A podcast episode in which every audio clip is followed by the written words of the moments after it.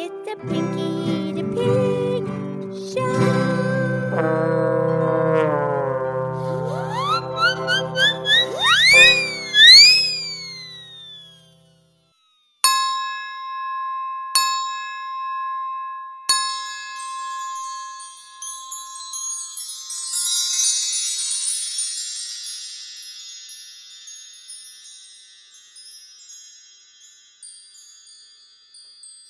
Okie dokie, it's me, it's Pinky the Pig. It's time for our show, and today is thoroughly terrific Seven Minute Thursday.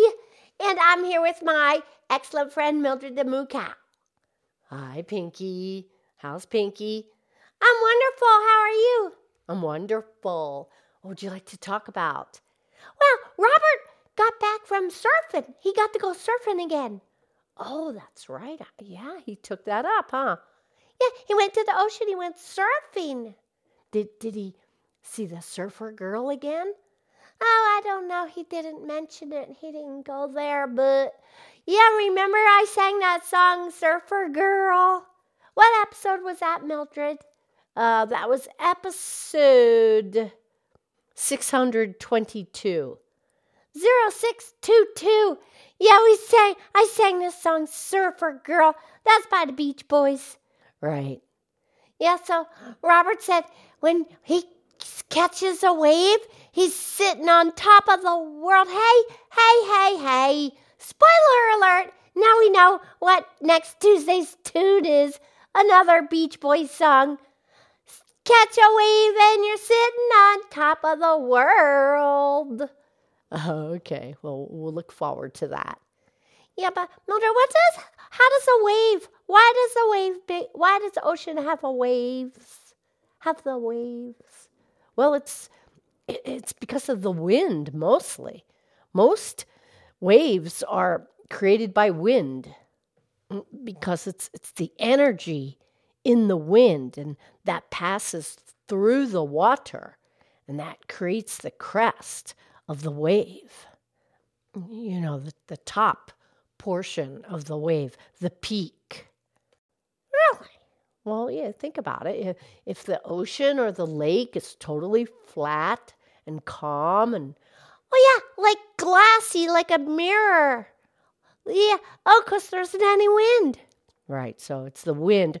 Also, you know, if there's an earthquake on the ocean floor, then, oh, yeah, yeah, that creates the big tsunami wave.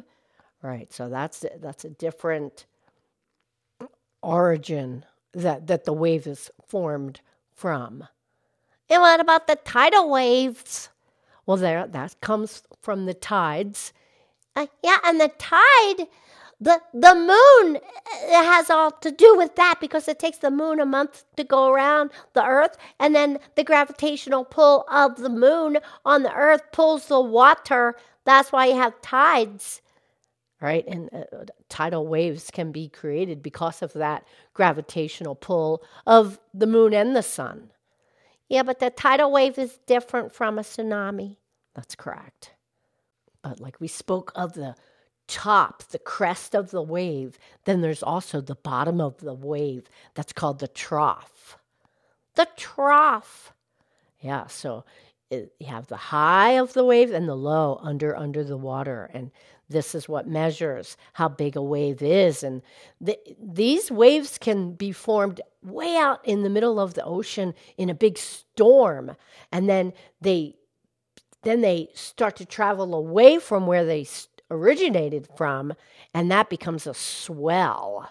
So a swell is formed from a storm area and then they travel away. But whatever direction they're coming from, that's called the direction of the swell, not the way it's going, the way it, you you classify where it came from. Oh yeah, they said they had a really great swell coming in, and then they said the first day was really gnarly. They were getting drilled and pounded by the surf. It was gnarly. Yeah, it was tonar. Tonar. It was totally gnarly you know, it's twisted. The waves and they're difficult and they're challenging. And they're dangerous, but the you have to be a really good swimmer to be a surfer. Yes, But I said the next day, the wind came in head on and hollowed out the waves, and it was cowabunga, baby. Oh, yeah, surf's up. Yeah, they were really stoked. It was epic. It, it was cranking. Oh, it was a great day to surf. Yeah, and the, he Robert says when you get inside that wave, and and it's like a cathedral. Oh, like a church. That's what I said. Nice. Yeah, they, they know what they're doing because they watch the swells and then they know where the shallow parts are. Because when a swell comes to a shallow part, that shallow part's going to move. It's going to redirect the waves. So then you got to know what you're doing, and then you know right where the wave breaks, right where you have to be to catch it. It's not just physical, you have to know how to read the surf. Yes. And like you said, Mildred, there's two parts to the wave there's the crest, and then there's the trough. And you can't always be on the crest of life all the time. You got to have the trough because that's just what it is. It, just like you you have to know what happiness the only way you know what happiness is is if you experience sadness. Otherwise how would you know what happiness is? You have to have the crest and the trough and that's just what life is. And when when you get down in the trough sure it happens. As part of life. And all you do is just acknowledge it but don't dwell on it. And but then you know the difference. Oh wow pinky well, that's just the universe, you know? There's the highs and the lows and and you have to have both or or there wouldn't be anything. Okay.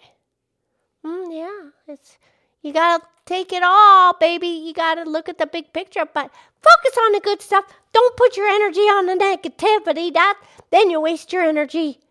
But you can't pretend it's not there. You have to acknowledge it. Yes, dear. Yeah, ride the wave of life, baby. Yes. Okay. All right. Well, we'll have Tuesday's tune, and you can listen to any episode at any time. Yes. Okay, I love you.